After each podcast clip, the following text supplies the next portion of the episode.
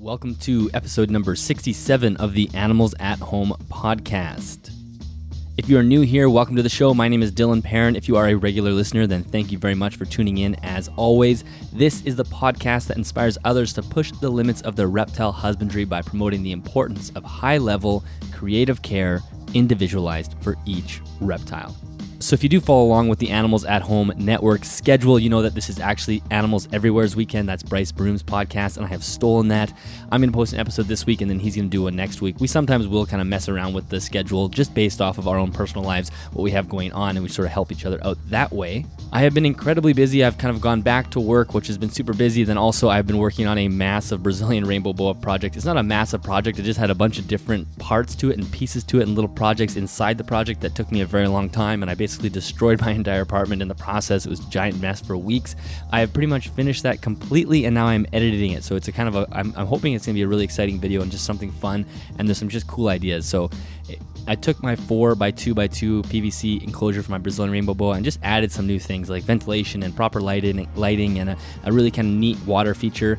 I'm only, I'd say 80% happy with it. I think the enclosure is still too small. I'd like something that's a little bit bigger, but it's cool. I'll, I'll show you some of the projects that I did. So if you are interested in watching that, make sure you're subscribed on YouTube. And it should be out next week, depending on how much editing I get in. As always, if you're looking for more information on this episode, head to animalsathome.network.com and then you can head to the Animals at Home podcast header at the top and you'll find all the show notes for all the different episodes there.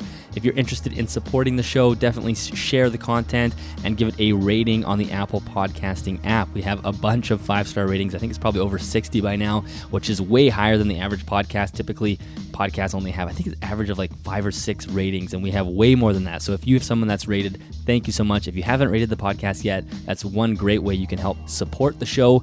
And the last thing you can do is head to animalsathome.network.ca slash shop and pick yourself up a t-shirt or a sweater. And that's where $5 does get donated to the Amazon Rainforest Conservancy. We're actually close to hitting, I think, over $500 of donations for that charity. So that's been something that I'm super proud of, and I can't wait to see that number grow. Thank you very much to CustomReptileHabitats.com, who is the sponsor of the podcast. If you want anything reptile related, high quality equipment, universal rock backgrounds, maximum reptile enclosures, go to the link in my description, in the YouTube description, or the show notes. It is an affiliate link, so if you do pick up something, a small commission does come back to me at no extra cost to you, which of course helps support me and the show. All right, let's jump into today's podcast. I'll tell you guys a quick story about how this episode started. I actually recorded this episode on the exact same day I recorded last week's episode with Ash Norman. So I woke up that morning and did my usual kind of get ready for the podcast, review a few notes before I started talking to Ash, and part of it I was just kind of flipping through Instagram, kill- killing some time, and I saw Mike Tytula post an Instagram story that had a picture of a road map from Calgary, Alberta to Winnipeg, Manitoba. And I thought, huh, is Mike driving through Manitoba? That's obviously the province that I live in, live in Winnipeg. And so I thought I should send him a message. And then I realized he's actually moving. So when he responded to my message, he said, Yes, I'm moving to Ontario, driving through Winnipeg. So I thought, oh, too bad. If, if I had known you were coming or if you were going to be here longer, I would have loved to record a podcast with you, but we'll do that at some point in the future. And then he thought, well, or then he responded and just said, well, I'm staying the night, so I'd still love to record a podcast. So I said, okay, let's do it. So he drove for 14 hours all day. I think he got into Winnipeg around 8 or 8:30. I met him at a random hotel about 20 minutes from my home, so it's really close. And you know, I think we started recording at around just after 9 o'clock at night and super impromptu. If you guys listen to my show, you know that typically, or at least I hope you perceive that I am well prepared for each episode. I like to go through some notes, make some notes, have some talking points, and have a general understanding of my guest or the direction I want the conversation to go. And in this case, of course, I did not have time to do that. I had a busy day anyway. He was driving all day, so we just kind of winged it. And that's why if you're watching this on YouTube, there is no video. We didn't film it or anything. We just had the conversation. I brought my podcasting equipment and uh, we had a chat. In the conversation, we cover a bunch of different things. He talks about his move, how stressful that is, and how to, you know, how he's moved 20 plus animals across the country. He talks about his YouTube channel. We talk about Brian Barczyk, which I know is also a contentious subject. And, you know, of course, I've always maintained my position that I think Brian moving into the direction of the zoo is something that's positive, and I'm really not a fan of the ad hominem attacks that people use on the internet, not just for Brian, but for anybody. And I've talked about that before. So we discuss that, and then we also discuss the best plants you can use in a vivarium. If you watch Mike's channel, you know that every single enclosure he has is really well planted. So I kind of wanted to pick his brain about which plants to use and how to have some success in that domain. And then we just wrap up the conversation with a few future plans that Mike has with his channel, and he reveals a project that he's working on that he has yet to announce. So if you make it to the end of this podcast, you'll find a hopefully something that Mike does spark up in the next few months or so. And other than that, I think we're just going to jump into the conversation. So I hope you enjoy the chat, and I will talk to you when we are all wrapped up. Mike, welcome to the show. Thank you for doing this. No problem. Happy to be here. As we were just saying, this is like the most impromptu podcast I've ever done. Uh, I recorded one earlier today. You have driven from Calgary to Winnipeg. Yes, the the classic 14-hour drive. So how tired are you? On a scale of 1 to 10, 12 and a half. yeah, I figured. I was like, I saw you post the story on Instagram this morning. I'm like, you know what? I should just ask just to see because it said Winnipeg. I don't even know if you were staying here or you're just driving through. And you're Yeah. like, you were like, yeah, I'm good to do it. So let's do it. hey, I, I remember it was it was probably a couple of years ago that you reached out before and I didn't have time or whatever, it didn't work out and I was like, "You know what? I'm here for a day. Let's just get it done." And maybe some point in the future if this goes well, I'll be back on with a more full setup and ready to go. yeah. Well, this is the second episode I've ever done in person, so that's one cool thing. Sweet. Um, so that, that's cool. But I think it's also a testament to either the reptile community or reptile community and Canadians that we are two people that have never met. True. And we just randomly show up in a hotel yep. in the middle of Winnipeg, and I bring all this equipment, and you have all your moving stuff, and we're just like, whatever, it should be fine. yeah, exactly. It's just impromptu. Let's let's get it going, get this done, and uh, make some new friends. my wife's like, should you have like a safe word or something? Or like, should you like have a text that automatically goes out if you don't come back? I'm like, I think it'll be fine. But uh, anyway, let's chat about some reptiles. Let's do it. So tell me how you got started in, in this hobby. How I got started is pretty much like most people our age, I guess, around the same age. Uh, basically Steve Irwin kind of brought it on when I was like five, six years old. At the age of eight, I got my first reptile. It was a leopard gecko. So so we got that going and just ever since then um, it, it's really stuck with me like we had my mom and i went to classes at the zoo before we got my first lizard we looked up methods to contain crickets from escaping because my parents were paranoid about that it was a whole thing but yeah it was basically the influence of steve irwin and then just kind of the the same for me. I was like, man, I want to be that guy. Like he's done so cool, or he's done so well. He's done so many cool things. It's just something that I would love to emulate or be the Canadian version of. So Well, and you started on YouTube very young. So was that part of that? Was that I mean, your first video is somebody getting flown off a bridge, which Yep. I went and found today. I was like, how? Oh, and, no. it, and it was ten years ago. yeah, yeah. Ten years crazy. ago, in August twenty third, I think I uploaded my first video. So a, a decade on YouTube, And YouTube back then was literally just people like getting hurt. pretty much. Yeah. so you were kind of fitting that niche. But then, so was Steve Irwin part of the influence to go onto YouTube? Um, honestly i don't specifically remember that that decision part of it Uh, the more likelihood was just me essentially thinking that you know what i want to learn stuff from people there's not really many people on the internet that are doing this and who knows maybe i can teach people learn some stuff and then show it to people rather than just kind of have it buried in the depths of weird conventions at the zoo and things like that so Yeah, yeah. Interesting. And so once you you you got your first leopard gecko, which you still have. Yep. And then how soon after that was it the expansion happened? It happened relatively slow because my parents were quite uh, strict and, and I guess resilient to the whole reptile thing. Uh, they definitely love Striker and they, they love to have him around. So it, that was kind of nice. But it, it took a couple years. I got Striker. And then three or four years later, I got my first, well, I guess my second leopard gecko. And then after that, it kind of snowballed from there. It was. Um, I had weird stuff. Like I had uh, dwarf or pygmy chameleons. I had Lygodactylus williamsi, which at the time I was 14 or 15. And And those are such awesome little geckos too. oh, they're incredible. And, and now they're CITES 1, so you can't get them anywhere. I didn't actually. I didn't realize that, but I Yeah. know there. I mean, Canada. Everything is harder to get in Canada. Like, and, you know, you see people in the states and like, I just went to the expo and bought like everything you Yeah. ever wanted. Here is always harder, but I didn't realize that they were CITES ones. That's probably one of the reasons they're harder to find. Yeah, and at the time I was I was like, you know, I'm gonna try and breed these, and everybody out west was like, no, don't do it. I had 11 babies hatch and two of them lived. I had 10 babies hatched and one live. I have all this, and I was like, man, like you know what? This can't be that hard. I'm just gonna go for it. So I ended up going for it, and I think at the time I had 13 or 14 babies hatch, and 13 of the 14 lived. Wow. So at the time, I'm some kid that had no idea what he was doing, but still was able to produce these quite reliably. So was there a reason people were failing with them originally?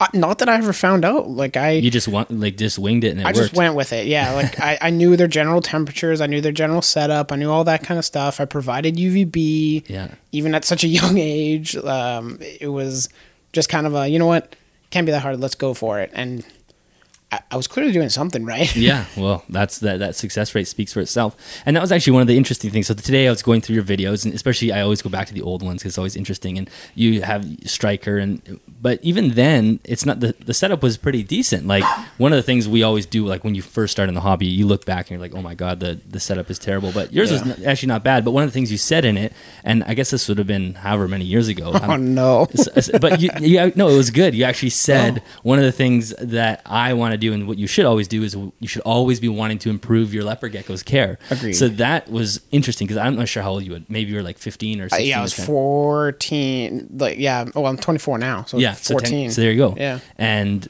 that that's like the foundation of my podcast in general is just like trying to teach people that all you need to do is like want to progress. It doesn't you don't have to start with the huge massive setup with the bioactive will spend a thousand dollars, but if you can have that steady progression. So is that something that you've always had, I guess, in you? I, I guess, yeah. Not, I mean, you pointing that out kind of like made it, uh, gave light to me that that actually happened. But You're like I'm smarter than I thought I was. yeah, I was like, wow, who knows? But I mean, I've always had a passion for biology, and and, and like I got my degree in bio last year, and it's always something that I've strived for, and so I guess me kind of wanting to recreate more natural habitats is likely stems from that. Um, I mean, even uh, there's a whole evolution of my leopard gecko tanks. Like it started off, and everybody hates them, and occasionally I do too. But like the the Zilla walnut shells, you know, it's Yeah. it's something that uh, is a product that's, in my opinion, kind of uh, controversial, I suppose. But I used it for 13, 12, 13 years with my leopard gecko and no issues with impaction or real shedding issues or anything like that. And I think it's just a, a testament to, you know, like if you keep them properly, They're tough. they're tough. Exactly. They're gonna keep going. Yeah. Yeah. So then it kind of evolved to a more naturalistic setup with the biopod.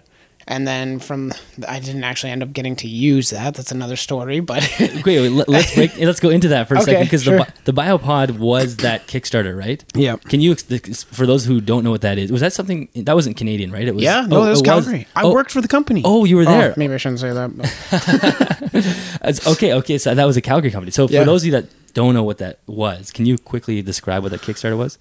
Essentially, it was one of Canada's most popular Kickstarters ever. Um, it raised around one point one million dollars somewhere Wow. around there. It was insanely successful, and it was a Calgary company. A guy basically had this idea where he's going to make an all-in-one microhabitat. So it misted, it heated, it um, airflowed. Like there was a fan in it, so it pumped air into the actual tank itself, and overall it was a fairly good product. I mean, it had its flaws, and and some of the parts should have been made more quality rather than trying to find the cheapest parts possible. But in general, it was great, and quickly there was some holes that were kind of found with it, and some flaws in manufacturing and whatnot, and it ended up kind of perishing. But uh, I- mean, people used it for what it's used for, and it was really good at growing plants. I bet it. wa- Yeah, it, it's a really interesting system. And I had like I think it had even a little app that came with Yep. it, and you could control the Yep. climate and everything.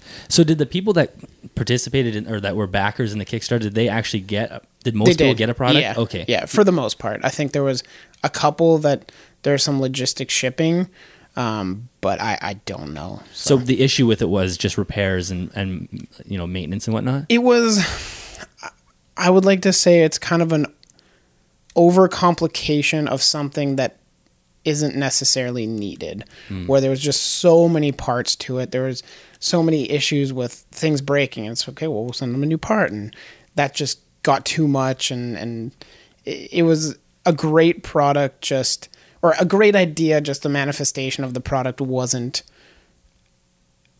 perfect i suppose. Yeah, because it is a really really cool idea, but it's almost like that idea is great for advanced keepers. Yeah. It's not good for new keepers. It's No. like just way too much information. Oh, not only was it too much information, not everybody's got a grand lying in their bank to spend on one. exactly. Like, yeah. Even the smallest one, it was uh, basically the size of a 10 gallon. Like it was 20 by 11 by 11, I'm pretty sure, somewhere around there.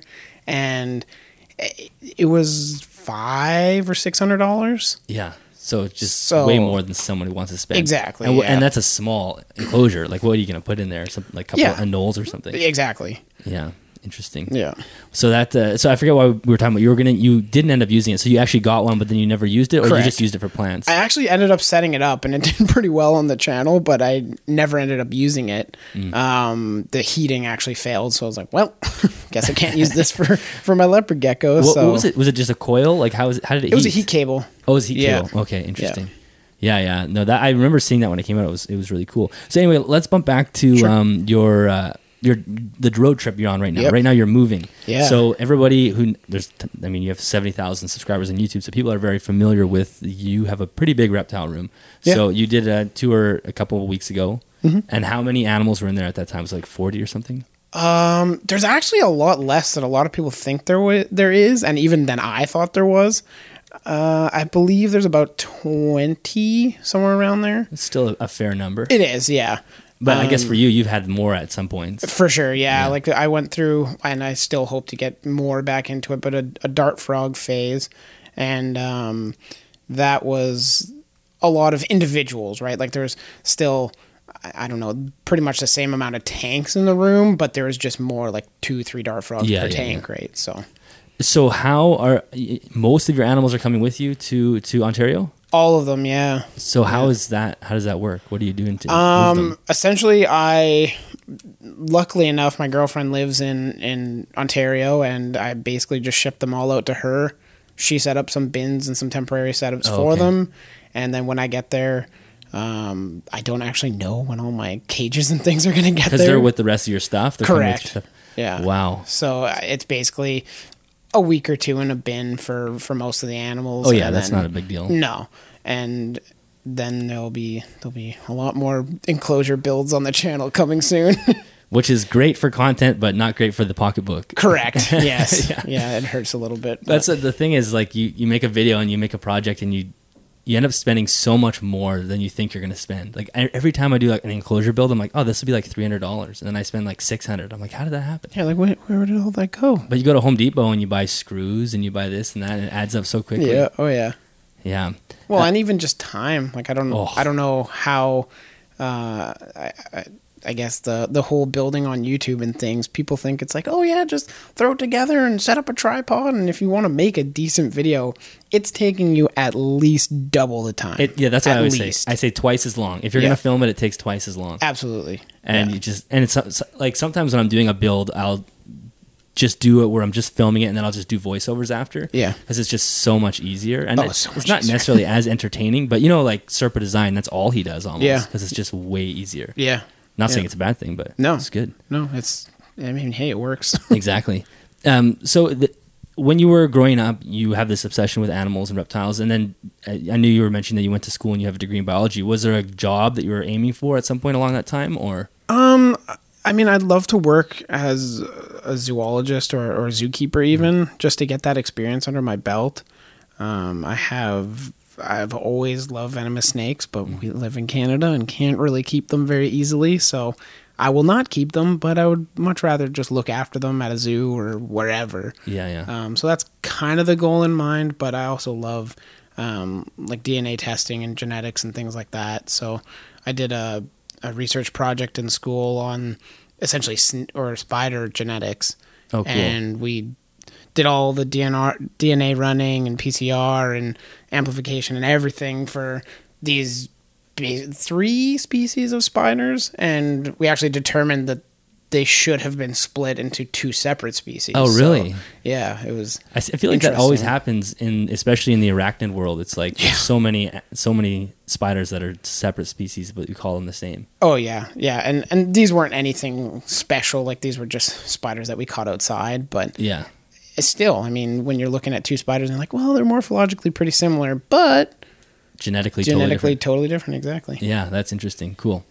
So one of the things that is great about your channel is you have uh, you have lots of now. I think most of your enclosures are naturalistic and, and plants Yep. and whatnot. Did you ever go down a path of like industrialized style care? Honestly, no. Um, I have actually before I started tearing every tank down, I noticed that every single one of my tanks had live plants, and there was one without UVB. Wow. Yeah. So how did you avoid not going down that industrialized style? Because it's it's such a uh, it's like it has a gravitational pull in the hobby It does. for so many different reasons. Yeah. It's cheaper and it's easier and whatnot. But did you just hate that, or you just Um, I've just never found it super necessary for what I'm keeping or or what I desire. I would much rather have an animal that can uh, to some degree at least exhibit natural tendencies and to kind of show off their uh, I guess instincts and uh, that's just something that I've always strive strive for so I- love the like I get it. I know that the industrialized like the spotless you know, cleaned with F10 every week or Yeah. whatever month people do. yeah Uh, I get that it has a place in the hobby for sure, but it's just not really for me at this moment. I mean, if you're producing a bunch of snakes, I get it. Like yes it- yeah it's pretty much impossible to keep them all bioactive or whatever word you want to call it. yeah. So, yeah, that's kind of where it comes down to for me. Yeah, no, I, I totally say. I always say the same thing. Yeah, there's the industrialized style care does have a place, and you know, pr- keeping animals healthy and, and, and for captive breeding and whatnot is good. But it's it, I hate when I see you know, someone has two snakes and keeps them both in a you know a, a lightless rack or something just because they they that's what they see. Yeah. But um, It's like, yeah, why? Why yeah, would you do that? It's not it's not exciting. You can't No. see them. Um, as far as the the term bioactive, and uh, you kind of chuckled when you did it, and when you said I it, I know exactly what you're about to say. yeah. Well, because I learned that this was uh, a buzzword from Troy Goldberg. Yep. I don't know if you've listened to that episode I I recorded have. with him. Yeah, yeah, and he's a good buddy of mine. yeah, so. he he was great. He was so awesome, and and that's where I learned that the dart frog people are just so far ahead of reptile people Oh, in a lot of ways, and it's like they kind of laugh at the fact that we're now obsessed with bioactive. They're just like. We've been doing this forever. Like Yeah. bioactive is just regular care, and Yeah. we're just like, oh, it's bioactive, dude. It's so crazy. Yeah. So do you kind of have the same sort of feeling to the word? Um, I don't think it's quite as strong as Troy's feelings towards the word. I recognize that it is. I mean, when it comes down to clicks and views and stuff, throw the term bioactive in there and you're bound to get more views. So Yeah. it's kind of nice that way, I suppose. But yeah, I mean, it's. I think it's overused in a sense that a lot of people just don't understand what it is Yes. Yeah. and they misuse it. They throw a pothos or whatever in a tank and they're like, oh, it's bioactive now. It's Yeah. like, well, there's a plant in there. yeah, yeah. So not really, but it's Yeah. nice that you have a plant. But yeah, it's not. good effort, but no. Yeah. Like- So let's talk about plants because that's Sure. what I think you have a lot of strength in the plant department. Thank you. And there is that's a major weakness for most reptile keepers. Like even Yeah. even me, I love plants, but I do struggle keeping them alive a lot of times. Mm-hmm. So maybe we'll start with. Do you have like favorite go to plants that you like to use? Um There's typically, I mean, it depends what I'm setting up, right, or what I'm going to recommend for people to set up. Um, Pothos, of course, Yeah. is one of those that's kind of That's a clutch. bulletproof. Yeah. Um, if you do have animals that eat plants, there are some uh, trichomes and things in there that can kind of mess with them. However, um, Bill Strand, a, a chameleon, longtime chameleon keeper, uh, has a great resource where it kind of gives everything that is verified as veiled chameleon edible So there's a whole list of plants that it's like, yep, it's eaten this, this, this, this, this, this, this, and there's no ill signs, there's no issues with the animal. So it's kind of safe Yeah, because yeah. there's really no reptile safe plant list online. I mean, there's a No. couple websites that have one up there or they have a list of plants that are kind of like, well, yeah, like these are okay, but we don't really know. Exactly. Yeah. So, I, I mean, to recommend a couple, of course, pothos, bromeliads are awesome as well. Um, it really does depend on the animal because, I mean, Yeah. things like dart frogs and things that like the more humid, I suppose, environments are bound to get more plant recommendations than things like leopard geckos and stuff like that. So, Yes, yeah, yeah. It, the arid arid animals tend to get a little bit of the short end of the stick in terms of plants, but they also Oh, kind of sure. destroy plants. So, have you Yeah. done some arid arid Yeah. plants? What do what do you use mostly? um, I used uh, pretty much all the succulents I could find. yeah, and I found that aloe does pretty well. Uh, Haworthia did pretty well. There was a couple like hen and chicks did pretty well. I mean, it really depends on the setup. Yeah, yeah. Um, my kind of philosophy with keeping leopard geckos and things is a little bit different than what most people might think. yeah. Um, what do- what do you mean? I like to spray them at least once a week Yeah, um, and or soak the substrate. Like I think uh, I know Dave Kaufman did a, a good episode on red ackie monitors and the Outback, and uh, he basically like shoved a humidity probe into one of the burrows.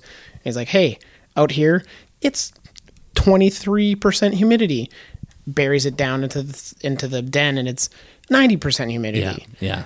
So when we're keeping leopard geckos in these bone dry substrates and all this stuff, it's kind of like, well, you know, they got to have a similar effect. They're in a, I mean, obviously not the same environment, but a similar environment. And down in their burrows, they're going to have urates. They're going to have uh, defecations and things like that, and just natural humidity from whatever rain is locked in the ground. So I think that having a slightly more humid tank or just spikes in humidity once a week or every few days isn't going to harm the animal. Yeah. Obviously, if it's staying at 90% humidity, well, then you might have an issue, but It's so true. I think that's one thing that the reptile community fails at a lot is we just take these standard numbers, temperature, humidity, and then that's everything. It's like that's Yeah. where you want the entire enclosure to be at. But 100%. like micro niches and micro in climates in, in these environments are a real thing, and that's where these animals typically spend most of their time. Absolutely. burrowing and whatnot. So that's Yeah. a. I know people who miss their bearded dragons often as well for that Yeah. same reason. Yep. Let the humidity drop during the day, but then bump it up at night. yeah, absolutely. Yeah, interesting. Um, so it's, it's getting back to the plants because Sorry. oh yeah no no no Diversion. worries. We're, that's the point. We have a, the, the diversions are great. Um, were plants something that you were super interested before you got into reptiles, or did the reptile did that interest come in because of keeping? it was definitely because of keeping. Mm-hmm. Um, and it was not even reptiles, it was dart frogs. Well, That's yeah. what really got me into the whole plant game or whatever you want to call it. Like, uh, I mean, in all the boxes behind us here, I know you guys can't see, but there's tanks and got a- tanks and oh my gosh, those are all those are all full plants of over there. plants. Yeah, So yeah, you have probably like, what is this like eight containers, eight giant totes of all plants. of plants. Yeah. So, um, why what are they? Why are they in there? Are those plants that came out of enclosures, or those plants that you were just growing in their own? Those are just plants that I was growing on their own. Um, they have. I mean, I didn't really trust shipping them, especially because I didn't know when I was going to get them. Right. and shipping this many plants overnight would have been wildly expensive. So I was like, you know what? I'm driving. I'll just throw them in my back of the car and and drive them across the Do country. you have room for anything else? no, the the car is totally full of just plants. and I think there's some fruit flies as well. That's about it. Yeah, yeah. So, how are you having so much success with plants? Because, like I said, reptile people kill plants all the time, and Yeah. not only the reptiles kill them, but also the people kill them. Yeah. So, are you were you doing something to have healthy plants? Um, No, not specifically. I think it's just I have experience growing plants where most people kind of get a pothos from Walmart or whatever and throw it in their tank. And a lot of people don't realize that the, the casual misting you'll give your crested gecko or whatever isn't enough water to sustain those plants. Yeah. Or it goes to the other end where there's too much water and you get in the anaerobic bacteria in the substrate and it just submerges the plant roots in water and can't do much about yeah. that. Then they rot and they go. yeah. Yeah, and another big one is lighting too. People don't have Yeah. enough light, and they just assume that you know the light from the window that's like you know, 40 feet across the room Yeah. is going to light the tank enough, but it's not. Well, I get that question more than some people might think. It's just, well, I have a, a window in the room. The room's really bright. Do I have enough light? And I'm like, no. I can Yeah. promise you, you don't have enough yeah, light. that is almost no light. yeah, yeah. It, it- that's like very, very low light. So, I mean, you can try, and it might live, but it's definitely not going to thrive. Exactly. Like, I remember when I was talking to John Courteney-Smith, he was saying with uh, with just a T5, the amount of lux that produces is similar to like 5:30 in the morning. Like Yeah. that's like the sun just coming up. Yeah. So you can imagine how uh, with a window, the diffused window is absolutely nothing. Yeah. But then even with like a jungle dawn or LEDs and, and a T5, you're still nowhere near what the sun is giving these plants. Exactly. And and something to keep important, like with the the whole sun analogy, is a lot of these plants are in moderately dense canopied forests. So they yeah. are growing in not full sun by any means, but obviously more than the the typical T5 will provide. And I know a lot of people will use like the natural light from Exo Terra and things like that, and there's still 2% UVB, and a lot of times the UVB will burn the plants before they actually promote growth on the plants. Yeah, those those coil things. Yeah. Yeah, yeah, Yeah. those those don't work very well. No. So what are you using for lights for most most of your enclosures?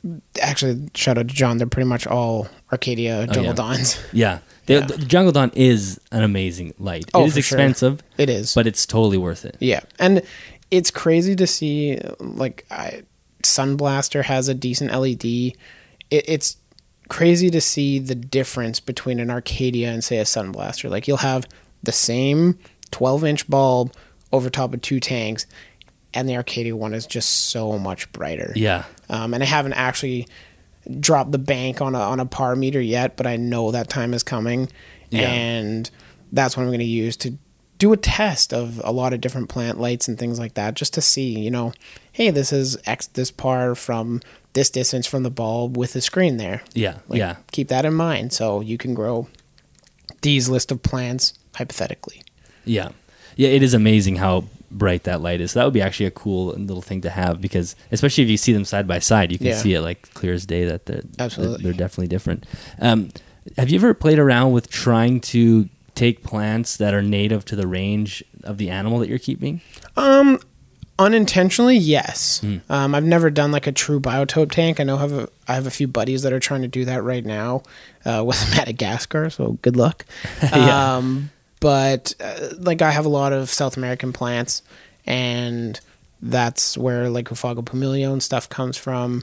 I saw them in Costa Rica. I saw a lot of what their plants were like and and how their habitat actually was, which was very interesting to see. But um, yeah, in general, it's not an intentional choice, but more of just like a oh, these are from Costa Rica and, and Central America. So Yeah, there's. I, I've tried to go down that path, but it, it's actually tougher than it than it Much seems. Like you just want to, then you, then you're like you end up looking for seeds on the internet basically, and you're just like, well, I don't even know if I can grow plants from seeds, so what's the point? But and a lot of times seed aren't actually what they say they are. oh, really? When you do Yeah. online orders? Oh yeah, all the time. I get. I ordered some. I think it was just the um, Hemianthus callitrichoides cuba, and it's a very common aquarium plant, but grows really really well uh, outside of the water. And uh, I got the plant. There's just random weeds growing out of it. I was like, well, I guess that was a waste of five bucks, but here we are. so they gave you seeds, and you had to wait. Like they they germinated, came Yeah. up, and then it was just something totally different. Totally different. Yeah. yeah, Yeah. yeah. It's tempting to want to do like a biotope thing. So I think it's easier in the aquarium world. For maybe it's not. I don't know. Maybe I'm just making that up. But it just with the with with reptiles, like you, you know, most of the plants that make up their environments are trees. Yeah. So they're you know crosses off. Good like, yeah, exactly. so you're stuck with like the shrubs. But Yeah. um, is, are there any other plants that you think that are like go tos that people don't really know a lot about? Um, Because pothos is like the classic. classic pothos. I mean, I- love anthuriums and things. I know they can be a little bit harder to grow, but even just philodendrons, um, philodendron micans is is a good one. Um, I love verrucosum, but now the whole houseplant hobby has kind of destroyed the the availability of that plant. Oh, so- that's there's an obsession over there with that one, or Oh, it's it's insane. Just the prices of houseplants and things like that, Oh, which yeah. end up being perfect terrarium plants, but they're two hundred dollars for like Oh a rooted God. cutting and stuff like that. And you're like, what? How are you? Okay. Uh, well, and people are like, "Yeah, this is a great decoration." yeah, yeah. They're like, I'm just gonna grow it in my house and see what happens. and then it I'm dies. Yeah, sure thing. that was the thing with when COVID happened. I feel like the greenhouses just got stripped because everyone was like, "I have nothing to do. I'm just going to grow plants in my house," and I Yeah. guarantee half those plants are dead. Oh, for sure. Yeah, return customers. They're like, well, I killed the first one, so I'm back again. yeah, Still stuck inside. they only last six weeks. Yeah. um, where in Costa Rica did you go? Um, we went to Siquirres. Um, Where's that? It's essentially, uh, I, this is really testing, but uh, it was on the Gulf of Mexico side. Okay. And it was, it, it's like pre-Montane is basically what it is. It's actually the Costa Rican Amphibian Research Center. Oh, cool. Um, it's run by a, a, a researcher named Brian Kubicki. Uh, he was awesome. Is that what you went there for to, to do some r- work with them, or No, no, well, not no. Me or like my, volunteering? I should say. Not even. No, we actually planned a trip out there. Me Oh, and cool. me and one of my buddies just kind of. Well, we had a lot of people on the trip, but all of them ended up bailing last minute. So we ended up going just us two. It was the first time we met. We land in Costa Rica, and it's like, "Hey, man, what's up?" Like, You hadn't met him let- before? No, never. So how did you? How did that? Is it another reptile Instagram, person? yeah, just a just a buddy through Instagram, and and we were kind of talking, and we were aware of each other, but we had never actually met in in person. So it was kind of like a landing in Costa Rica in some foreign country for the first time, and it's meeting a new friend. So and- you met him in San Jose, like in Costa yes, Rica. correct, yeah. And then we took like a private bus tour up to Siquirres, and Brian Kubicki met us there, and it was essentially I think it's around hundred acres. I don't I don't know the exact numbers off the top of my head, but yeah, it was around hundred of acres, hundred acres of just like new growth and old growth forest, primary and secondary, and a lot of animals. I've been to Costa Rica twice, and uh, it is just an amazing country. I love it. I if there was another place I'd move, it'd probably be down there just for the the lush rainforest and awesome people. And, The people are great, yeah. Yeah. and they're super. They love tourists there, so Yeah. it's not like they see you and you're like, "Oh, here's another tourist like Yeah. ruining our country." They like the tourists for sure. and they're nice to them there. And and that's what I always say. If you know, people who've never been to a rainforest before, it's impossible to really understand it. You know, like part of what I do with the podcast is I try to promote you know conservation, and I do make donations to a to a charity that supports you know per, the Peruvian Amazon rainforest Awesome. or conserves it. Like Save the Choco or Um, they they are it's uh, Amazon Rainforest Conservancy. They have a, Okay. a patch of land in Peru. Yep. Yeah, Yeah, and I've uh, yeah, no, they're awesome, and you know it's so hard to justify donating to a rainforest if you've never been to one, and that's what I was trying to tell like the the director, the the founder of this charity, like you guys need to come up with a way to like make that because all you need to do is walk into rainforest once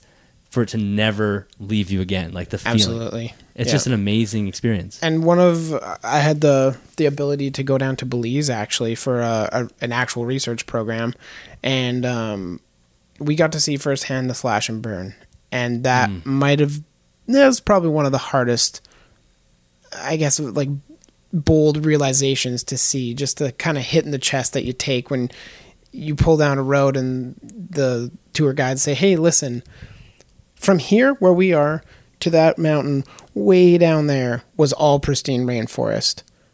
And just 20 feet uh, earlier, like we saw, there, it was all slashed down, all cut down. And it's just, is one of those things where it's like, I wonder how many species, undiscovered species, just went extinct because they were local to this specific area Exactly. and it's just heartbreaking to see. And I get the the need to live and the need to support our growing human population population, but ooh, it was it was a harsh realization for sure. Yeah, it's definitely something that's worth highlighting, and if, For sure. if you, that's why I wish everybody could have the experience of being in a rainforest because Yeah. you just, it's you could be in there for hours in one spot and not get bored. Yeah, you could stand there and spin in a circle for three hours and Yeah. see a new plant or a, a, a cool little millipede running along the ground Yeah. or a, a bird or Yeah, like a blue morpho or yeah, toucan, anything. It's just Or insane. monkeys, like the monkeys, Yeah. they're so crazy there. It's just yeah, we amazing. didn't we didn't see any monkeys that trip, but Wait, oh, did you, didn't happen to mon- see any? in Costa Rica? Oh yeah, when we went, I saw tons of monkeys. We Nice. saw lots of howlers and uh, Nice. is it capuchin monkeys there and spider monkeys capuchin. too. I think there's only three species of monkey in Costa Rica. Yeah. and so we got to see them all and Cool. yeah, it's um it's just ridiculous, especially being in Canada where we just have squirrels. At least you have black Squirrels squirrels. and in- magpies. you guys have the black squirrels in Calgary. True. See, that's Very exciting for Winnipeg. We just got the gray ones, Oh but man. yeah, no, it's it's it is it is amazing. Did you see any uh, interesting reptiles there? Oh, we did actually. It was a real shame because the first night, uh, Brian basically said, "You know what? Like, I'm going to go check up on some construction on the trails. Do you guys want to come with? Like, no charge. Just come on with us. We'll. We're. It's going to be a trek. Like, we're going out there. We're going hiking. We're getting to the place and walking back. It's not going to be a, a, free tour for you guys." We're like, "Okay, cool. Like, well, come along. Why not?" And uh, we're walking up the trail, and he's like, "You know, when you guys are here, just." he's walking backwards up a, a slight incline and he's like you know when you're here just keep your eyes on the trail and and don't look around like keep focused especially at nighttime because there are plenty of fer-de-lance there can be bushmasters there can be all these various different venomous reptiles and sure enough he turns around about two feet from him is a fer-de-lance just sitting on the Oh trail God. he's like okay um don't do what i just did and we just kind of chased it off the trail um That's amazing to see, though. oh, it was beautiful, but we didn't bring our cameras because it was Oh. just like a quick, you know, let's get going. And that was the only fer-de-lance we saw the whole trip. We tried every day. Yeah, you'll never And- find a snake when you're looking for it. No, definitely not. So it's always an um, accident. We saw a long list of stuff though. We saw um, like lemur leaf frogs. We saw Cruziohyla sylviae. We saw um, gliding tree frogs. I don't remember their scientific name, but there's a there's a bit on BBC actually of the breeding behavior and and whole process of, of laying eggs and fertilization and stuff on BBC, and uh, they they actually filmed it at the same place we were at, like at the exact same pond. Wow. So that was pretty cool to kind of take apart in. Is that on YouTube? It is, yeah. I'll have to look yeah. for it. I'll put it in the show notes because people love to see that. Yeah, it's cool. Yeah. it was really cool. Yeah, I think what else? I there's lots of like I'm sure you saw iguanas. There's a oh, no, was there? I forget. I think is there. There's iguanas there. I think I've seen yeah the Yep. iguanas and, and then there's lots of basilisks and things like that. And Yeah, we we saw one basilisk basilisk on our on our I guess trip up to there, but they weren't all that high up. yeah, Um, we saw a ton of Oophaga pumilio. oh yeah, We saw a few of the Auratus, the Costa Rican Auratus. oh cool. Um, what else did we Did you see any boas? No, we didn't. I saw one boa, but it was dead. Oh. It was on the road. Yeah, Oh, yeah, roadkill. It was so it's, it's so sad because that's something I would love to see. Wild boa. Yeah, absolutely. We're we're also trying to look for um, eyelash vipers, but it was kind of out of the range. Uh, there's we saw cat-eyed snakes. We found a couple coral snakes, which was cool. Oh, cool. That's cool. Um, we got a like an armor-backed millipede. I don't think that's their actual name for them, but I'm blanking. Um, it's like a flat-back millipede that it looks like something from the Cretaceous, just ancient, cool, crazy little millipede. Um, yeah, the bugs in the rainforest are crazy. Oh, they're wild. they're so big. There's Yeah. some huge bugs there. oh, bullet ants, plenty of those. Oh, yeah. those were Yeah, leafcutter ants, bullet ants. Yeah. Leafcutter ants are everywhere. yeah. They're just always marching around. it's so cool and uh, you know we that was actually our project in, in belize was researching uh, leafcutter ant um, trails and, and activity and stuff and it's wild like just the the different uh, clades and kind of classes they have in their own community where there's the soldiers and there's little tiny i can't remember what they're called but little tiny ants that sit on the back of the leaves when they're carrying them and keep pests off them wow. yeah, it's wild. Like you you wouldn't know unless you sat there and really looked at these ants just kind of traipsing through the forest. But yeah. I don't. The the world's crazy. I love it. Yeah, it's awesome. And leaf cutter ants are one of those things where it's like uh, you land and, and you start walking through the rainforest, and they're one of the first things you'll notice. Yeah. And as somebody who you see leaf cutter ants on like you know on Discovery Channel and whatnot, so when you see them Yeah. in person, it's like the first amazing thing. And the locals are like, "Yeah, we don't give a shit about these. These Yeah. are, these are here all the time." They're time." here. Yeah. But that's like, oh my god, look how cool it is! Like they're Yeah. everywhere, and they're all carrying a little leaf. And well, especially coming from a place like Canada. Like if you're coming from another place in Central America or like Malaysia or something like that, it might not be as novel to you or as unique to you because you have similar organisms where you live. But to us, it's like we have black bears and grizzly bears and Yeah. I guess speaking from Calgary, but you know, we have all the the more mam- mammalian fauna, mm-hmm. whereas we just don't have that kind of invertebrate, amphibian, and reptile diversity that the tropics has. So- Yeah. As far as uh, in Calgary or in Alberta, do you do you ever go herping or anything? Did you ever? You guys have some rattlesnakes there. We do. Um, the rattlesnakes are a little bit more south than where I was. I mean, we also have western hognoses. Right. Yeah. I personally never went herping once in Calgary or, or in the, like Alberta in general.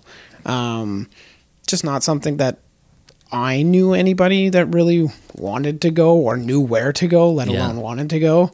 So yeah, never did. I really the only place I've I go herping is Arizona with a bunch of my buddies down there. So Yeah, I've actually never gone herping here either. And we have a west, we have western hognose as well, and of course the garter snakes. But and that, we have a few other things too. But Yeah. I don't know why. I'm I should go. Like it's something that should be on my bucket list. But as far as Arizona goes, do you have a connection there? Because your old name on YouTube was Phoenix or graphic Phoenix. yeah, Graphic Yeah. Phoenix. That was your YouTube name, right? It was. Yep. And so, do you have association with Phoenix? Um, actually, my parents own a house there. oh, okay. so they we'd do. go there a couple days or a couple days, a couple times a year, um, and especially in June, July, August, that kind of deal. I have a bunch of reptile buddies that I made down there. That Oh, cool. They actually own reptile shops, pretty much all of them now. But um, they'd always just, you know, it's 8 p.m. Let's get on the whip and go to the mountains and find Yeah. some cool stuff. So. Yeah, it was. That's it's a lot of fun herping down there. Yeah, I, apparently that's the, one of the best places in the world to go herping. Yeah. really. it's beautiful. And so, what kind of things would you f- find there? Um, We found, I mean, there's a lot of scorpions, um, black widows. Uh, there's the Sonoran toad, which is Oh, really yeah. cool. Um, there's, I believe there's 13 species of Crotalus, um, the, the rattlesnakes. Yeah, Um, that are 11. I can't remember the exact number, but there's the most diversity of rattlesnakes in the world live in Arizona. And we've seen uh, Western Diamondbacks are pretty common, uh, Mojaves. I've yet to see a sidewinder. Oh, Every uh, so like cool. it's always the day after I leave, they go out and they find one. It's like, man, uh, we have seen Gila monsters, which are really cool. Oh, that's amazing. Um, shoot, what else? Coach whips, uh, gopher snakes. Um, trying to think what else we've seen. Uh, there's some like shovel nose snakes and things that we've seen as well. Just Yeah. some kind of you wouldn't really know what they are unless you're with somebody that's that Like- knows what they are. Exactly, And you don't see them. They're not common in the pet hobby or anything like that. So that's kind of where the the show stops, I suppose. Yeah, yeah. Well, that's still pretty cool. It, it would be cool to live in a place like that. So, as far as the whole YouTube, because we were kind of talking about this earlier, YouTube is great, and it mm-hmm. has, you know, obviously it's a great place for you to you make videos and you have a lot of success there. But Yeah. there's, I said, there's a few issues with YouTube, and, and we were talking sure. earlier is the you know the tendency for people to just any person put out advice that is a lot of times really bad. Like I always say this, there, there's no correlation between how big your channel is and how the quality of your advice or, uh, of your of your advice. Yeah, and knowledge in general. Exactly, yeah, Yeah. because you could get big on YouTube for all sorts of reasons that has For nothing to do with your ability to care for animals. Absolutely. so, like, what do you think about that? Like, is there a way to fix that? I think your channel does a really good job. You have a, you. a lot of subscribers uh, while maintaining good quality care, Mm-hmm. which is something that's more rare on YouTube. I, I mean, I I like to preach or, or I guess practice what I preach. Really, I I do enjoy the live bioactive setups and stuff like that. Um, I tend to think that I foster a, a pretty healthy community of like-minded individuals. I mean, I would rather maintain a smaller channel that has more people like me that are really trying to push the the boundaries of, you know, improving reptile care and I know John's favorite saying is the this the thrive not survive, Yes, right? yeah. And that's something that I'd love to push. Um in terms of there's exactly what you said. There's a lot of people like it doesn't cost anything. Everybody has a phone now. You can make Yeah. content if you really wanted to, and it doesn't mean that you know what you're talking about. And th- don't get me wrong. I I come from a humble place in saying that that I don't know everything. I don't claim to know everything, but there are certain things that I consider myself more educated on than a significant portion of the the pet tube community Yeah, and yeah. I mean, Are you comfortable with the term pet tube? Like, do you refer to yourself as pet tube, or is it kind of a cringe term for you? I, I know like my girlfriend and all that will will say I am part of that community. Personally, I don't think I am. I don't really interact with a lot of them. Um, but I think it comes with kind of a negative stigma, especially in just the reptile keeping hobby. Obviously, Yes. if you're part of the pet tube community on YouTube, there's a lot of people that love you just for the simple fact that you have pets. Yeah. Um, but when it comes down to the more serious kind of hobbyists and breeders and things like that, they see, oh, Frilly Lily is promoting this. Like they've owned this snake for a year and a half. Yeah. Like, and they're sitting there preaching that they know what they're talking about. Exactly. Yeah. Yeah, yeah, it is. That is kind of an interesting thing with with the pet tube side, and it, the sort of the negative side is I see there's there's so much personification with with, sure. with those with their animals, and Yeah. everything's kind of like almost goofy in a way. Yeah. Which is what sort of sells, and so I kind of wonder what their analytics analytics would show in terms of the demographics watching those videos. Like it's mostly young kids, I assume. It, it is, and uh, like my main demographic is 18 to 24, and Yeah. I'm perfectly okay with that because Yes. then the next highest is the 25 to 34 or whatever it is. yeah, yeah, and I'm cool there. It might not be where the broad audience is or the uh, like serial clickers where they'll just click and rewatch the video and rewatch the video. yeah, yeah, But that's typically where the the more like-minded folks are. Um, I don't know for sure. Like from the friends that I do have, it is a lot of kids, um, and I mean, there's pros and cons, like you mentioned, to that. But yeah. it's one of those scenarios where you got to be careful because I, I know it's happened to me personally that y- you don't necessarily get attacked, but you say something, you speak out, and I'm I'm typically a pretty blunt individual that you know I'll speak my mind and maybe you don't like it, but it's more or less true. And that's when I speak my mind is when I know what I'm talking about. So Yeah, yeah. I try not to hold back too much and you get ridiculed for it. You get kind of put in your box over there that it's like, well, you know, we don't like that guy. So, well, okay. Yeah. Um, it's- I tried. Like, what can I has, do? Has your channel was there anything that caused it to spike in growth, or has it just been a, just a like a linear? It's just been a, a constant grind through Yeah, through yeah. the whole thing. There's one video that did really well last Christmas. Um, was like the feeding all my pets video. Yeah. and that just exploded. But for my channel, I mean, I think it has 350,000 views somewhere around there. So in a grand scheme of YouTube, it's kind of a drop in the ocean. But Yeah, yeah. for my channel, it's It's pretty awesome good. to see. Yeah. and um, that definitely caused a spike, but not really noticeable because I mean I've. I, I mean, I spent three months in Ontario this summer to where it's I can't really post any content. I think I posted two or three videos that entire three months, and Yeah. the the YouTube algorithm is definitely like feed me, feed me. Yeah, yeah. The more you post, the especially the more consistent you post, the more you get pushed, right? So you kind of see the the ups, and then it goes down, and then it goes up again, then it goes down, and See, that's the issue with the algorithm. Is it that like the fact that it wants us to continue posting eh, uh, quantity over quality Yeah. because it doesn't analyze quality. No. There's no way for the al- algorithm to analyze quality. So you can get as long as someone's pumping out videos, it doesn't matter what it is. It's going to start pu- pushing that up. Absolutely, and it- and it really does also favor watch time. So there's a lot of people that don't necessarily have great content or know a lot about animals, but they're doing crazy things. They're adding these animals to my farm and stuff Yeah. like that. And I mean, yeah, You- you is do that you. Paul Cuffaro? yep, that's exactly what I was talking about. Got another goat for my Yeah, backyard. exactly. It's like, okay, dude, like, why don't you pull your axolotl out of the twenty gallon, please?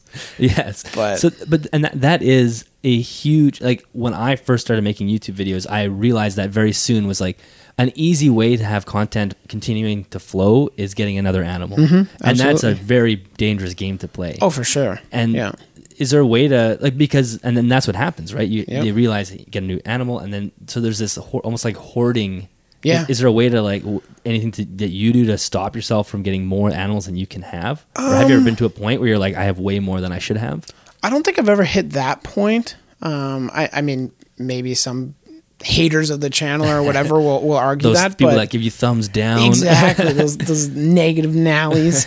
But uh, they, in general, I don't, I don't think there really is a way. I think it's promoting yourself. You know, you're you're, or you really got to put yourself first and and know what you can handle and know when you know maybe you shouldn't have certain animals in much too small cages and, and Yeah. things like that. Like I see it all the time with numerous pet tubers that that are doing that. And I know recently there has been people that have kind of taken a break off off YouTube and, and have deleted a lot of their old videos and kudos to them. Like Yeah. that's something that if they really are going to come back and improve their care because I know there's like not speaking about anybody in specific, but there's a lot of people that will simply just be, oh, I'm going to improve my care, and they stop for a while or a week, two weeks, three weeks, a month, whatever, however long it is, and they come back and it's the exact same as it was before. And Yeah. it's like, well, okay, Yeah. You, thanks for trying. yeah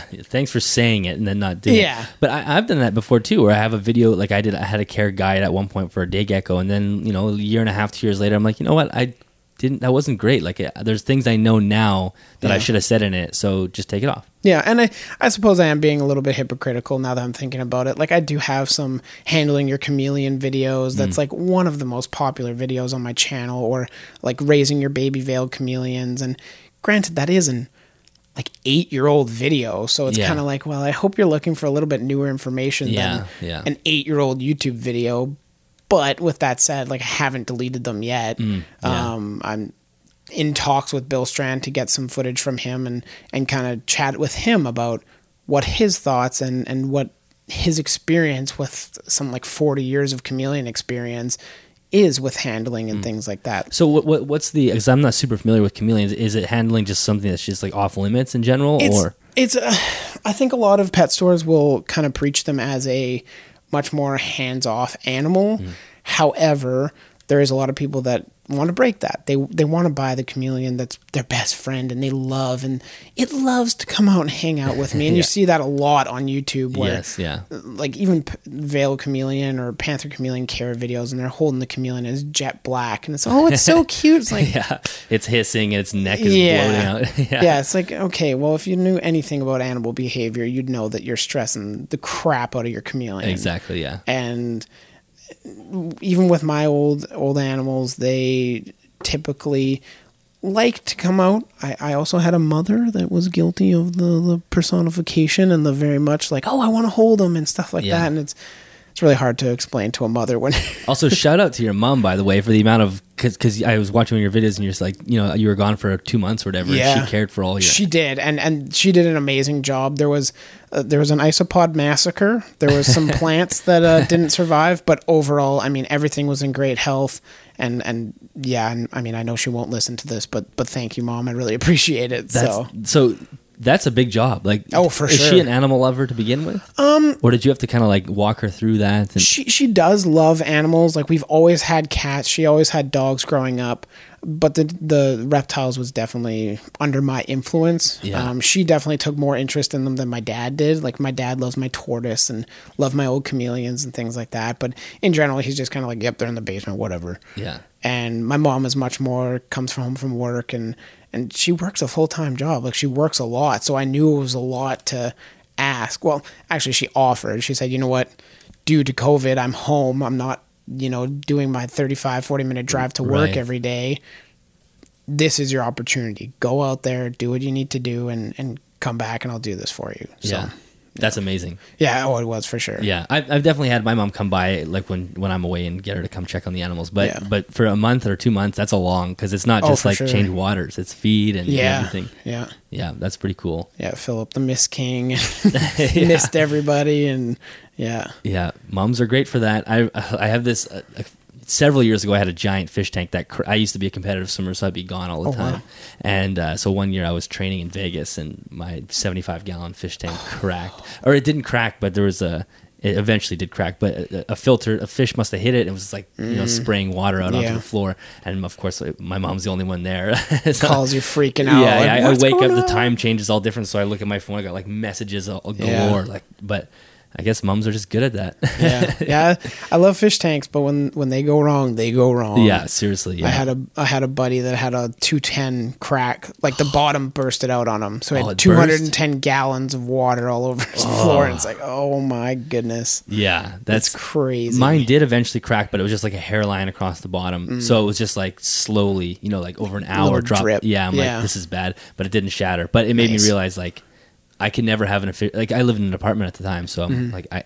Have to wait until I'm in a house to Mm-hmm. Yeah. get fish. But fish are almost more work than reptiles. It's- I'm like hesitant to go back to fish. They certainly can be, and, and a lot of people don't know because I didn't actually make much content about it. But I've, I mean, I've worked in pet stores for pretty much my whole life. Yeah. and I worked at Pisces Pet Emporium. It's the largest pet store, second largest in the world. Really? Wait, that's in Calgary? Yeah, Oh wow, I didn't even know that was there. Yeah, I have I have a video on on the channel, but it's a it's a huge thirty five hundred square foot or thirty five thousand square foot um, giant, basically warehouse. Essentially, there's something along the lines of seven hundred and fifty fish tanks Holy. and uh, a ton of staff to look after it all, obviously. But uh, yeah, it's fish were almost more like a, a more significant portion of my day and my care knowledge, I suppose, than reptiles were, just Yeah. due to the fact that I had to learn how to care for them all and, and know how to sell them to customers and stuff like that. Yeah, So- know what species go together and which Exactly. ones don't. Yeah. I actually do really like fish. I. I would love to get back into them, but Yeah. but I want to wait for uh, to have more space. I'm like For running out of sure. real estate at this point. Yeah. um, so one one other thing that I know you've done twice, I think, is you've gone down and helped Brian set up his zoos. Correct. Yeah. So Brian is a contentious character, um, as Yep. you know. Yeah. And I've spoken to Brian a few times on the phone. Awesome. He's a nice guy. He is. He's a really nice Yeah. guy. I know he gets a lot of hate, and there there's a lot of things that. Well, I think now, like I've always said, he, he is shifting in a way that I think is good for the hobby. Agreed. As, and it Yeah. seems like he actually wants to get rid of his breeding operation, even though he won't really admit it. But I, yeah. I've had personal conversations with him that. Uh, allude to that. eh, correct. Yeah. Yeah, and even now he's talking about it on his channel. Yeah, I, is seen a few. He's kind of saying Yeah. like we want to downsize this, which I think is Yeah. great, and I think that makes sense.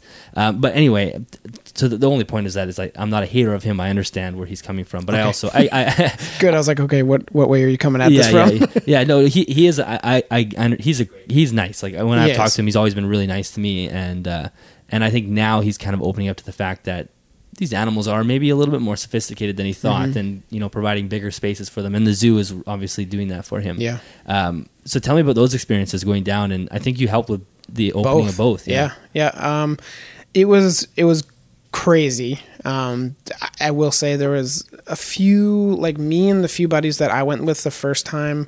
Um, Stuart, Brian, uh, Stuart's the owner of Universal Rock. Yeah.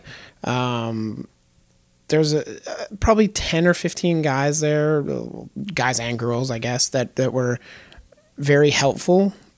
But there was another 15 to 30 people just kind of sitting there, standing, waiting to meet Brian. Oh, yeah. which, yes. I mean, from his perspective, you can't say anything to them. Like, it's not like, hey, you know, what kind of a job to do here? I mean, they're just Yeah, 'cause he- excited that they're there and they get to meet Brian and, And he kind of just and- opened it up. He said, "If you want to come down, come down." So he kind of almost asked for that in a I- way. yeah, when he said that, I was like, "Oh boy, okay, well, here we go. We'll see what Yeah. happens." Yeah. And I'm I'm very much a character that if I'm there to work, I'm work. there to work. Yeah. And it was five or six, 12, 13, 14 hour days of just getting disgusting and Universal Rock and hacking stuff and cutting things apart and setting up enclosures and attaching heat mats to the bottom and throwing on thermostats and all that. Like it was it was a ton of work, but it was rewarding in the sense that we started with an empty building and Yeah. we ended with a zoo in like a week. Yeah, because I guess that first time it was literally empty. Like Yeah. you guys were bringing in the enclosures.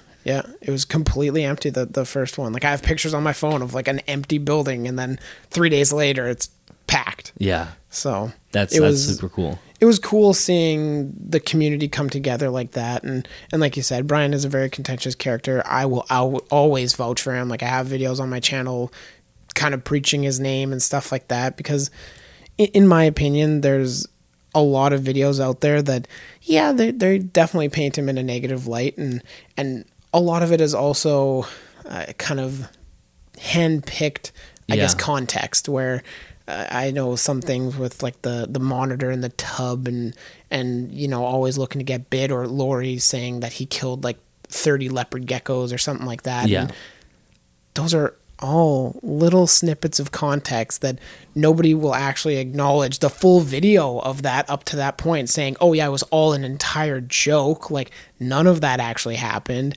And to be quite frank when he opened up like i got there a few days before the actual like be or the reptarium i guess opened or we started construction on it and he said to me and my buddies who are all relatively well versed in the reptile community and and we said go look for a mite. Go look for an unhealthy animal Yeah. and he just opened up. Like we had free reign to go through any bin we wanted open up and we we checked for mites we checked for unhealthy animals. And any collection of that size has a snake a snake with a ri or a you know a sick snake. But they're Yeah. all being treated. They were all recognized. They were all being dealt with. Yeah. so and no no snake bites like Yeah, it was, it was amazing, crazy. Yeah. like in a collection of that size is astonishing and um, granted we didn't check every single animal so we can't say but you know if one snake has it in in a collection of It's that size it's gonna be over all over the place so. Yeah, yeah. No, I think people on the internet are weird. Like, I get that. I, I get the whole. You know, they they they see the industrialized style care and they don't like that. Although, Mm-hmm. Yeah. What they don't maybe realize is that is how captive breeding happens a lot of times in Yep. Mm-hmm. other places that don't open their doors. And Brian does. He, he you know he puts a camera in there. That's Yeah. and and. As I've said earlier on, like industrialized breeding does have a spot Yeah. in the hobby. That's where we're buying our animals from for the most part. I mean, why do you think Petco and all those places have snakes for twenty five dollars? Yeah. That's the reality of it, yeah, right? It has. Yeah, exactly. They get produced and and uh, and then, but yeah, people on the internet just attack him, his character. You Yeah. know? and it's just like, yeah, of course, people make mistakes, and if you're making videos on YouTube for 15 years, you're gonna have stuff on there that you're not proud of. Yeah. but it uh, they attack him as a person, which is Mm-hmm. the wrong thing to do. Agreed, and I think it's totally unmerited. Like I mean, like I said, there was thirty people there that were doing nothing, Yeah. and even I'm sitting there like, "Come on, guys! Like you're here, just pick up a board and move it, or Yeah, at least sweep act the like you're floor, or yeah, Yeah. like pretend that you're doing something." And and he didn't say a word. He was happy and jolly the whole time. He was obviously stressed to no end because of what was happening, but yeah, yeah. just in general, he's one of the nicest people in the hobby that I've met. He's always open to talk. He's, uh, I mean, if you know him, he's open to talk numbers and, and discuss plans and things like that. And it's just something that is it's refreshing uh, to me at least. Yeah, yeah, he is an interesting guy, and he definitely gets painted in probably the wrong light, and Mm-hmm. and uh, which is, it, I guess, is the it's going to happen if you're on the internet. Yeah. That's just kind Yeah. of the, the the name of the game. Was the working on the second one more fun or more difficult, or was there a difference? Uh, It, there was actually a huge difference. Um, it was way more planned out and more structured. It was more we're doing A to B. I need these people to do this. I need these people to do this. I need these people to do this. Like Lori definitely had her grips on the on the operation a little Yeah. bit more, um, which is good. Like it, it went very smooth. So I'm not saying that's a bad thing, but no, she's more structured. for sure, yeah. And uh, she's definitely the boss. Like Yeah. even all the staff there, you walk by and it's like, well, ask the boss. I'm like, "Bri- Brian, you know, hey, like, other boss. I'm like, oh. Lori. yeah. so, um, yeah, it was it was a lot more structured. It it took place a lot faster, and it was also in the winter. So Right, it was yeah. snowing and sleeting and all this stuff when we were down there trying to move all these tanks inside, and and uh, it, was- it was a lot of fun, but it, it definitely was different. It was more kind of a structure, like maybe six hours, eight hours kind of deal, and we're way ahead of the schedule. So Yeah, interesting. Well, I, I love the way that the zoo's in, i evolving and that it's Mm-hmm. become that his channel is more focused on the zoo and less focused on breeding in racks, and you Yeah. know, it's going to encourage people to want to keep their ball python in a you know a nice enclosure where you can see it For sure. rather than in a tub. And I do hope that he does more like planted tanks and whatnot because right now there's no plants; it's just kind of plastics and stuff. Or does the, he have the some? dart frog tanks are Oh, yeah, yeah. are, are live planted. Yeah. Um, he, he was talking with me originally and, and a couple of my buddies to set up a, a live tank for him, but uh, it just like it's so crazy in those few days, and we're never down there for more than five, six, seven days, and it's all just. All right, well now it's time for detail work, and now it's time for this, and now it's time for that. You know, it's never like, all right, let's sit down and we're gonna film you guys making it and stuff like that. Like it's just a, a go go just go go, scenario. yeah, yeah, Yeah, no, so yeah, it, it's cool. It's great to see a channel like that moving towards bigger and enrichment and, and whatnot. So, Agreed. so that's awesome. Just want to see if I've, I think I've almost covered everything that uh, I had on my special list here. Awesome. Um, as far as future plans, do you have future plans and goals with reptiles and YouTube channel right now? Or are you just kind of trying to reset? Right. Yeah. Essentially, it's a, I guess, a reset. Not necessarily on the channel, but on on the keeping and things. Yeah, Like it's. yeah. I mean, it broke down every cage, so it's a, a full reset in that sense.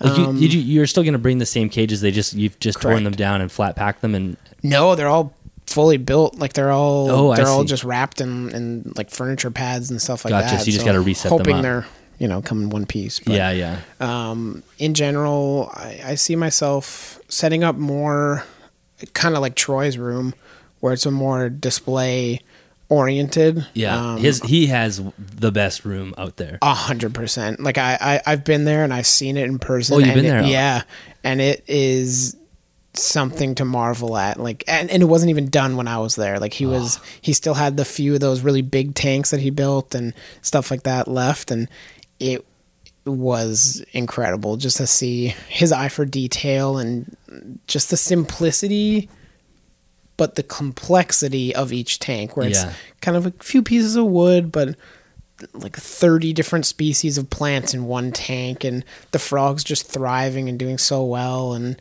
all the rare frogs that he has as well is is really cool to see in person. Well, that's what I was saying to him. Like you, the fact that you're an artist must play a role in this. And he's like, I don't know if it does. I think I'm just, but I think it does because he, does. he is 100%. amazing at it. Yeah, yeah, it does 100%. He's he's an amazing artist. I know him and I kind of went at it about his uh, sculpting ability, but it was more me just kind of poking fun at him. He's he is an artist by like schooling. Yeah, yeah. And he is very humble about it where he's, oh, you know, it doesn't really affect it, but it for sure does Yeah. because there's and I guess there's a place for the whole experience part of it and just making 24 tanks in total. Like you can definitely see an evolution from his first tank that he built to the most recent tank that he built, but that's expected and and I think it's just a play between the the experience and the artistic eye and just you know the rule of thirds and that Exactly. kind of stuff. Yeah, and the, I mean the way the room is set up is it's a thumbnail, it's a click magnet. Like Oh, people yeah. just and, and Yeah. it's not a, it's not clickbait at all. It's like exactly what you see is what you get. Yeah. and you see that and just like you have to click on it to see what is that.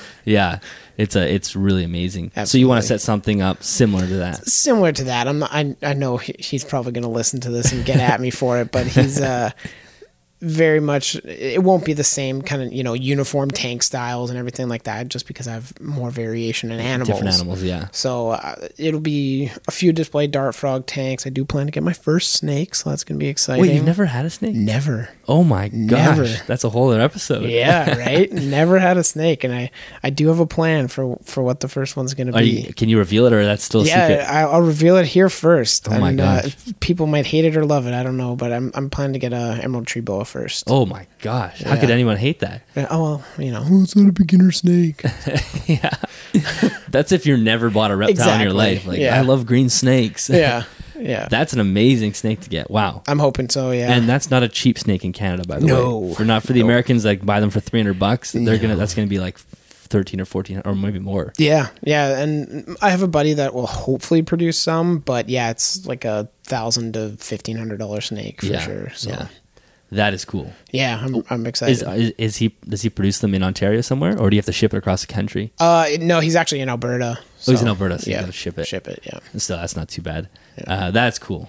yeah. I'm I'm excited. So when excited. is that this calendar year or Um, I don't know. We'll see how things go. Yeah. Um, I, I I would like to have the tank set up and everything first, obviously, and and really get my kind of my roots into the ground there and Yeah, get everything have set everything up. set up and stuff like that before I'm you you know I'm gonna go buy. Then it brings back the whole hoarding scenario of, of buying new animals. yeah when you before you're done set up? Yeah, yeah, I can't believe you've not owned a owned a snake before. Is there a reason for that, or just My parents. Oh, yeah, I see. It was Yeah, it was the rule of the house. It was uh, if you're in our house, you can keep anything else except snakes. That's Got the, it, that was the got it. hard rule of which is fair enough. They let you get a lot. so- exactly. Yeah, like it's uh, you know what I can't I can't complain too much with what they've let me own. It so. is funny though because that's a really common rule for many reptile people, right? Yeah. First, it's like don't even bring a reptile in, and then Yeah. Mm-hmm. you, you, might get a gecko or something. But I always love, and I've talked to so many people on the podcast who's like, "When did you get your first reptile?" Like the week I moved out.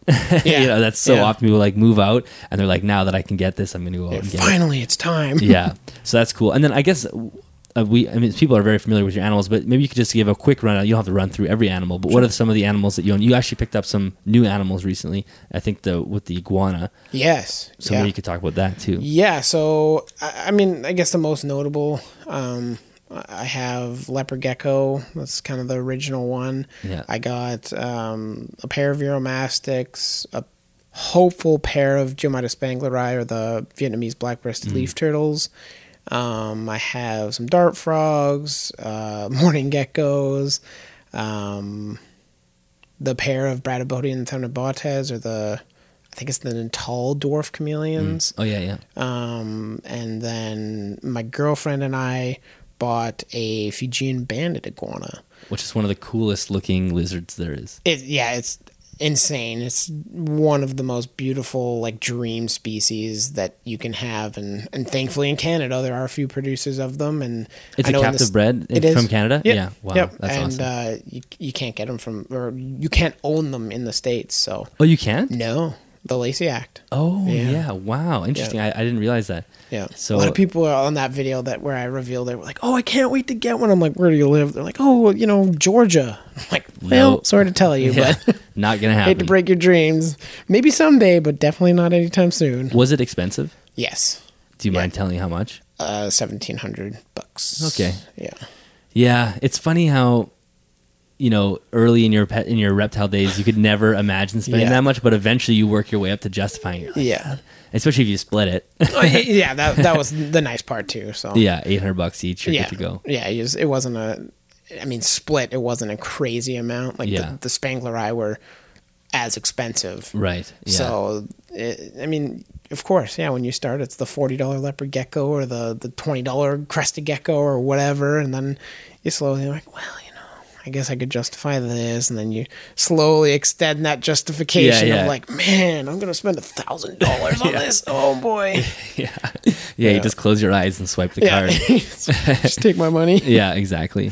Uh, so that's awesome. So as far as uh, are you vlogging this trip or uh, recording this trip, or you're you just going to get there and just set yourself back up? Kind of. Um, I did vlog the whole process. Uh, I, I guess I'll, depending on when this comes out, um, people will hear it here first. That unfortunately, I actually lost my blue tongue skink. oh no. Um, I- don't know what happened. Mm. Everything else in the box was totally fine.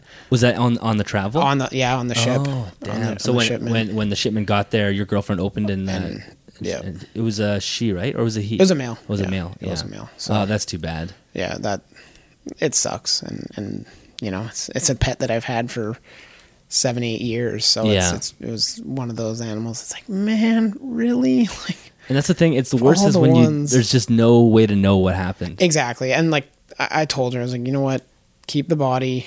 We'll see if we can maybe get a post mortem done, but I honestly don't think anything's going to show up. Yeah, like yeah. it was probably some complication with altitude or or something because the rest of the animals were fine. Yeah, yeah, and they're all in one box. So it wasn't that, you know, the top corner of the box was bone chilling cold and the rest was normal. You Yeah, know, It does, that wouldn't make sense. So, um, I, I guess going back to the question, yeah, I am making a video of kind of the process. Um, unfortunately, the movers moved everything so fast, and I just didn't want to get in their way because my room is smaller than the room we're sitting in now, so like Yeah, quite so- a bit smaller. So it was uh, one of those scenarios where two guys were there just ripping through all the stuff, getting it all together and out the door, and I'm like, you know what, just do your thing. I'll Yeah, just, yeah. you know. And then they came and moved stuff. yeah, yeah. Exactly. Well, that time lapse would have been cool. Yeah, Whatever. Yeah, and throw it up in the corner. But I packed all my tripods and stuff. So Yeah, I yeah. would have, but Yeah. there's no real means to set it up. So So there will be some documentation on your channel at some point. So I imagine it'll take you uh, a couple of weeks to get set up Correct. and those out. Yeah. yeah. Cool. Well, is there anything else you wanted to add before we wrap up?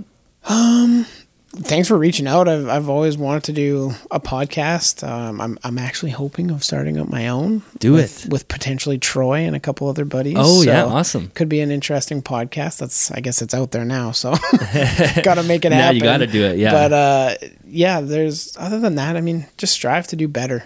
Yeah. Like it's it's it's harsh, but it's true. Like Yeah. just try and improve something every day. Um, or or you know, every new animal you get, find some way to improve its care. Or you know, when you clean the cage, make something cooler. Put a live plant in there. Add UVB to your leopard gecko. Do something. You Yeah. know.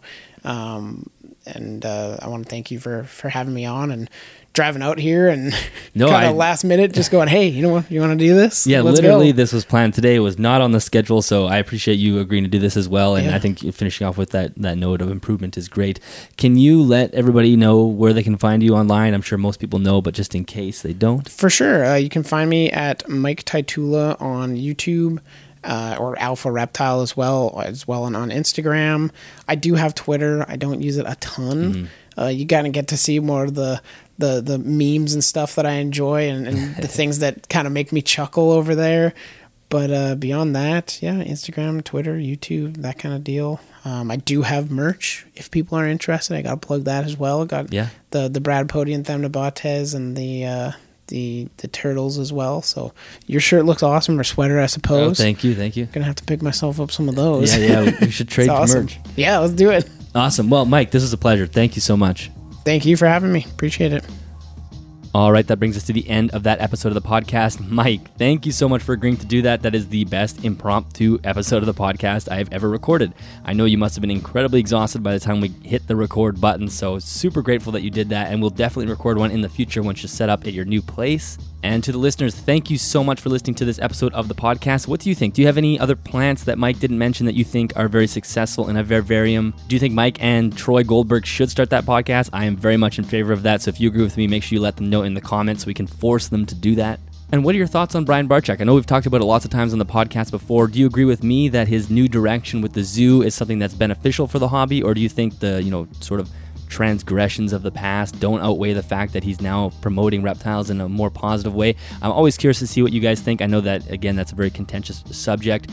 And I will finish off by saying Mike did not start his snake keeping career with an emerald tree boa, like he said in the podcast. If you go to his Instagram, you'll see one of his latest pictures. He shows the snake that he bought, and I'm so jealous of it. It's a beautiful snake. So go take a look at that. I'm sure eventually he will get an emerald tree boa as well. If you did enjoy this episode of the podcast, make sure you subscribe to iTunes as well as YouTube. Share the content on Instagram and Facebook, and make sure you give the podcast a five star rating on the Apple Podcasting app. Thank you very much to CustomReptileHabitats.com for sponsoring this episode of the podcast. If you are looking for anything reptile related, head to the show notes or the link in the show notes as well as the link in the YouTube description box, and it will take you right there. And of course, that is an affiliate link. So if you do pick up something, it will support the show. I will catch you guys in the next episode.